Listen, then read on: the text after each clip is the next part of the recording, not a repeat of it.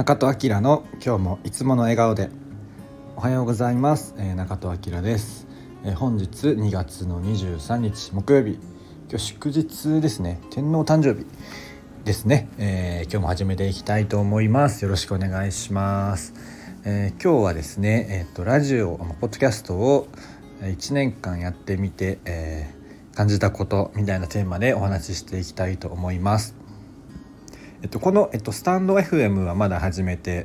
えっと、2週間ぐらいなんですが、えっと、僕は、えっと、ポッドキャストの方で、え友達と佐野明のラジオというもの、まあ、週1ぐらいの配信なんですが、えー、やっています。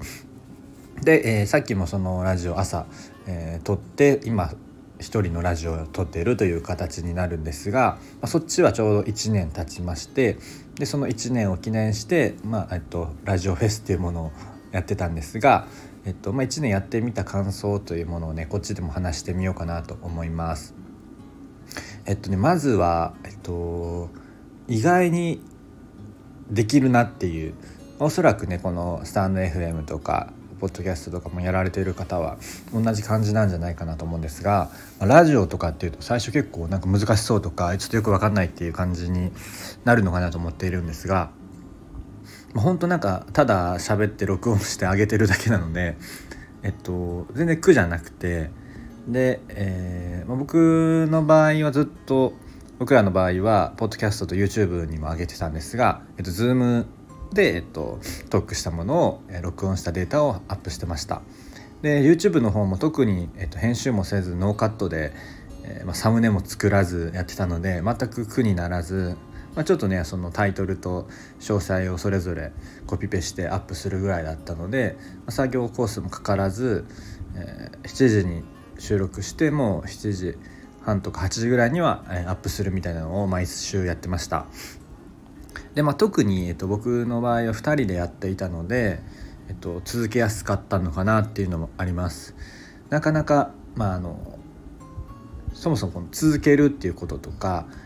何喋っていいか分かんないっていう時に、まあ、1人よりはやっぱり2人の方が、まあ、それその分引き出しは倍になるので、えー、いろんな、ね、ネタも出てくるのでそれはすごい2人でやってるメリットかなと思います。まあ、もちろんねスケジュール合わせないといけないとかはあるんですがまあそれも本当にあの、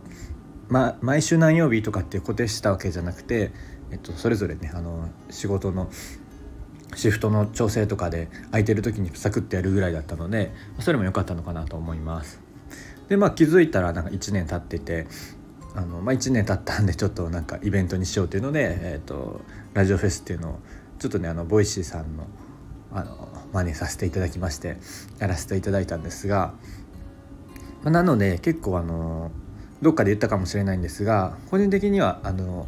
思考の整理にはやっぱすごくラジオっていいなと思っていてなかなかねあのブログとかって毎日書くの大変だと思うんですが音声だと本当に思ってることをしゃべるだけなのでで誰かに聞いてもらうためというよりはまあ自分のためにやっているものなのでなんかちょうどいいなと思ってます。で結構そのラジオやってますとかポッドキャストやってますとかネットラジオやってますとかっていうと割とさすがにその配信してる人ってそんなにやっぱまだ多くはなくてあのねあのポッドキャスト聞いてる人とかボイスで聞いてる人音声メディアを、えー、日頃のね、えーと、習慣に入れる人はだいぶ増えたとは思うんですがやっぱまだまだその発信者の側ってそんなにやっぱ身近にはいなくて僕も周りにはほとんどいないですかね。なのでそれでちょっと面白がってくれたりするのでこう話題のネタにもなったりします。まあかといってみんなす聞いてくれるわけではないんですけどなのでそういったちょっとねこの新鮮さというかお話のネタとかみたいなのにもなるから面白いなと思ってます。まあ、絶対続けないといけないっていうわけでもないですしあのー、あまりね肩肘張らずやってるんですが、まあ、でも個人的には、えっと、何かしらこの日々の思うこととか気づきとかを、え残していきたいなっていう思いはあるのでその選択肢の手段の一つとして音声メディアっていうものがあっていいんじゃないかなと思ってます。であの日本よりねもっと欧米とかの方が、えっと、音声メディアのマーケットって広い大きいみたいなのでまだまだね日本も、えーと、伸びていくのかなと思っています。やっぱりねあの可処分時間がなくなってきてみんなねやっぱ忙しくなってるしちょっと時間あったら YouTube とか、まあ、目のね可処分時間がやっぱどんどんなくなっていてってなった時に何かながらでできる音声、まあ、あのこれは聞く方の話ですがっていうのは本当にあのどこでも聞けますしあの疲れない疲れづらいやっぱ目ってずっと何か聞いてる見ていると